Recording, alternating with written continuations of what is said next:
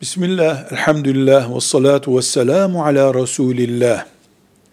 Şirk, Allah'ın var olduğunu kabul etmekle beraber, Allah gibi başka otoriteler de kabul etmek demektir.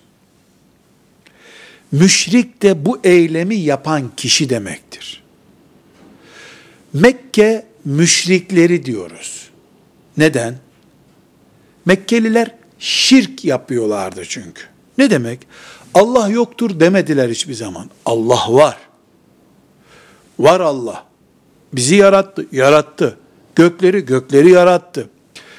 Bu putlar kim? Onlar da bizim filanca otoritelerimiz.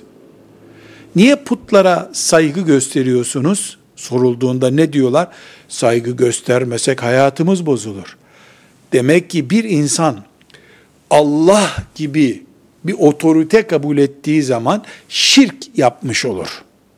Buna Türkçe'de şirk koşmak diyoruz. Bu da müşrikliktir. Müşrik de kafirdir şüphesiz.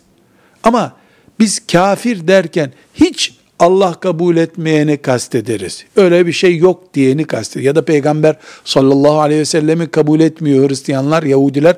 Onlara kafir diyoruz. Müşrik Allah diyor ama keyfine göre bir putu da ilave ediyor. Onun için ona müşrik diyoruz. Bu put bazen bir heykel olur. Bazen bir kadın silüeti olur. Bazen bir nehir olur. Nehire de tapınıyor insanlar.